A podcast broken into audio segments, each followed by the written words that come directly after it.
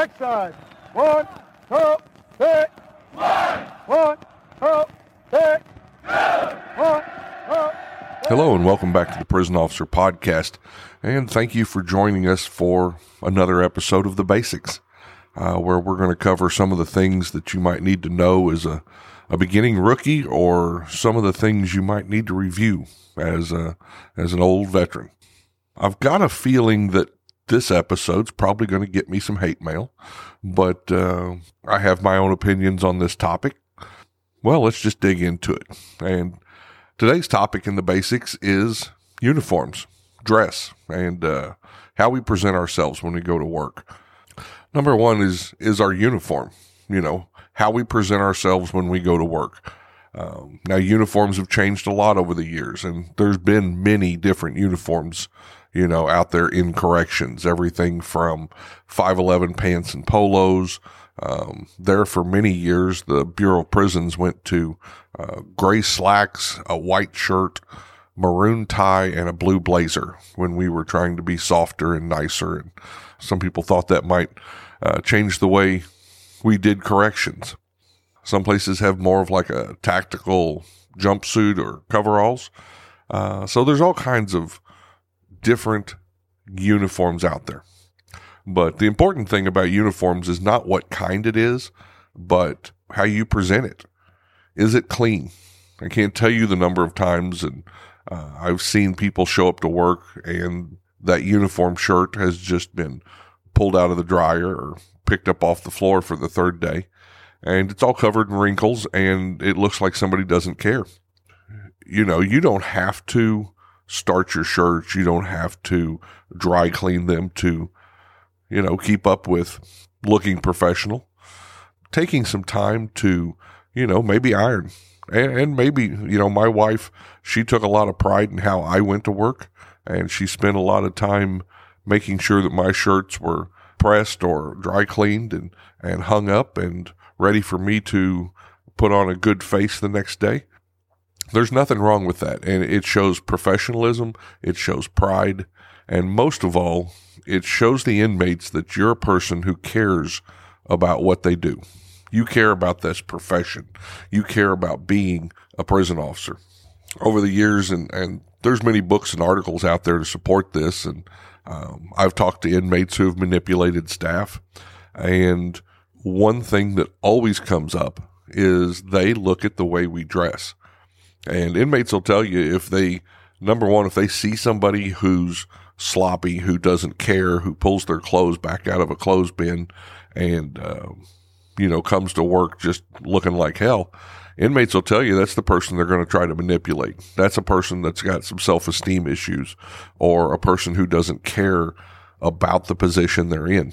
You know, that's another good reason to come to work looking professional and looking like you care. So another part of the uniform that uh, people should be taking a look at, and that's their footwear. Now, some places require boots to be worn, some don't. I'm not going to say someone has to wear boots, but I will say that one thing about having boots on is they protect you. If you have ever been in a fight, you'll know that you don't want to uh, be in a fight with a loose pair of shoes. Um, if you've been on those seg units where you're walking through stuff, uh, floods, blood, everything else that you can imagine. Um, you want to have a good pair of boots. And the other reason to have a good pair of boots is the wear and tear that you will have on your legs over a career. Walking on concrete is tough. Wearing poor fitting shoes or cheap shoes is going to affect you later on in your career, uh, medical and health wise, probably. So those are just a few reasons that's some of my thoughts on the uniform that we wear. Um, some have really great uniforms. Uh, some, you know, we're moving more to this uh, 511 polo type uniform. And either one of those can work as long as the professionalism is there, as long as you're showing pride when you show up to work. Let's talk about a couple of other hot button issues. and this is probably the number one um, and that's going to be facial hair and hair. You know, when I started a long time ago, there was a different thought about that. I showed up at uh, Missouri State Pen. I went to a barber. probably had a number two, number three clipper on, and he uh, he gave me a good military haircut. And I showed up at work the first day, and standing there was a lieutenant, a former Marine, who looked at me and said, "You better have a haircut by tomorrow. That's too long." Sure enough, I did. I went back to um, the barber and got another haircut, even shorter. We were allowed mustaches, and I have had a mustache for many years, probably since right out of high school. Uh, but we were expected to keep it trimmed. It was military style, couldn't go past the corners of your mouth. Uh, so we had some very strict guidelines when I went to work in uh, 1991. They also provided for us that you could get haircuts done at work. They had inmates who were barbers. You could drop off your uniform, and clothing issue also did dry cleaning and pressing. And so for, I don't know, it's 50 cents or a dollar, you could get your shirts and pants and everything dry cleaned. And uh, it was a really good deal. It kept everybody looking, kept everybody looking ship shape. But things have changed. So, um, you know, the Bureau of Prisons has quit uh, any type of requirement for facial hair or hair length. And I do have some problems with that. Not that I'm necessarily against a trimmed beard or a trimmed mustache. But we do have staff with a lot of long hair these days. Uh, we have these Duck Dynasty beards, uh, where you have this uh, beard that's hanging down several inches below the chin. And a couple of things. One, I don't think that presents a professional, um, especially when they're untrimmed and unkept, which a lot of them are.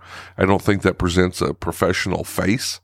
Um, and I believe that when you do have to struggle with an inmate or uh, you do get in those fights, that's going to happen as you're in a career in corrections, that um, having something for that inmate to grab a hold of, like long beard hair or long ponytails, um, is not a safe thing for the officer. And being a long time disturbance control instructor, uh, yep, I'm going to go there. Uh, you cannot get a good seal on a gas mask um, with those big beards. So basically, when it comes to suiting up a use of force team, or if we do have that ride on the yard, we have those problems and disturbances where we have to use CS gas or large amounts of pepper. Um, you're going to be useless to me when your when your gas mask fills up with uh, chemicals and you're not able to respond. So that would be one of my other reasons for this uh, getting rid of these excessive beards. But that's my opinion. Another thing that's changed over the years is uh, tattoos. Uh, society has changed in their views towards tattoos. And originally it started off as just a few little tattoos here and there, but we have a lot of sleeves, uh, people who are completely sleeved with their tattoos, which was something you only saw in the military at one time, but uh, now it's fairly common. Many agencies didn't allow those to be seen and you used to have to wear a long sleeve shirt to cover up your sleeve tattoos. But with recruiting, with retention, agencies are changing their policies. As far as the the tattoo, I don't have a, a large problem with tattoos. What I have a problem with is that they tend to be extremely personal. And that's why I think they should be covered up. You know, if you've got a bunch of Viking runes and and you know that type of stuff. Thor's hammer tattooed on your your arm. Automatically, you're going to have Aryan type inmates who are going to identify with that. And what I'm always looking at is the manipulation. You know, people can. Uh, I've seen them tattoo family members who've passed away with the date they passed away. And a lot of that is just too much information for those inmates to have about you and that's personal information. I'm not necessarily opposed to the tattoos, but I am opposed to the amount of personal information that people are giving away with some of those tattoos. And that leads into another one, which is uh, uh, jewelry.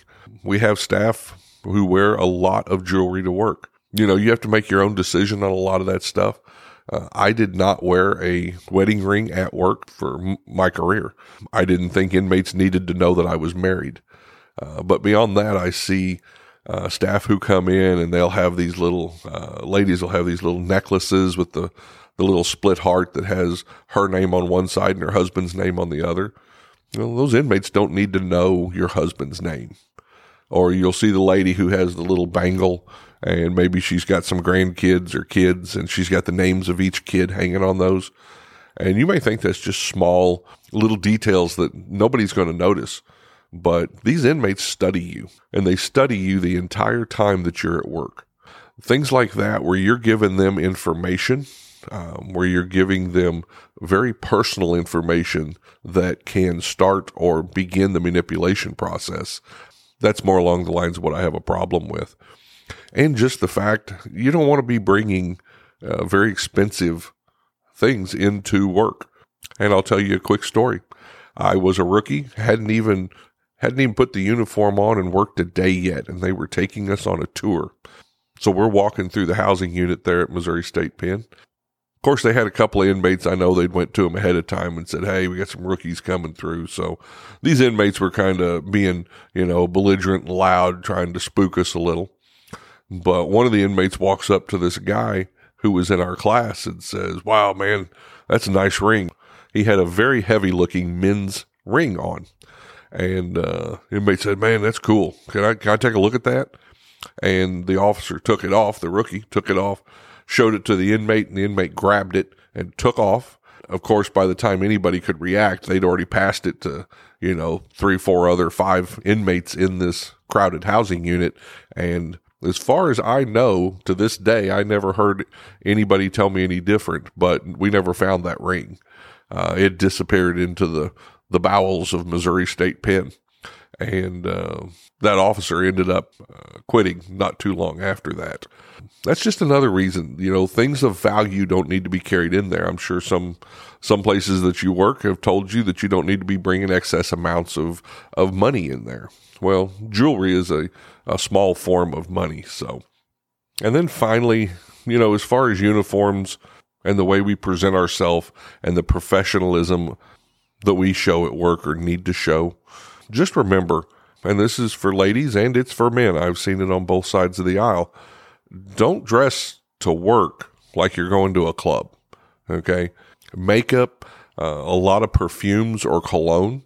We don't need inmates enjoying the way we smell at work. Now, I'm not saying that we can't put on a little cologne and that we can't put on some deodorant, but avoid putting on those huge amounts of cologne and deodorant that, that go throughout the housing unit. Uh, it just puts you in the position of getting extra attention from inmates. Same with excessive makeup. Pay attention to how you dress. Pay attention to how your uniform fits. Don't wear them excessively tight. And that's for guys and girls. You know, that's just my opinion, and it's not going to be everybody's opinion. I welcome comments if somebody has some, and um, I'll always consider other people's point of view. But those are some of the things that I've learned over the years working corrections about how we present ourselves, our professionalism, our uniforms. So, hope you have a great day. Hope you enjoyed this uh, episode of the basics, and see you on the next episode. One, two, three, one, two, three.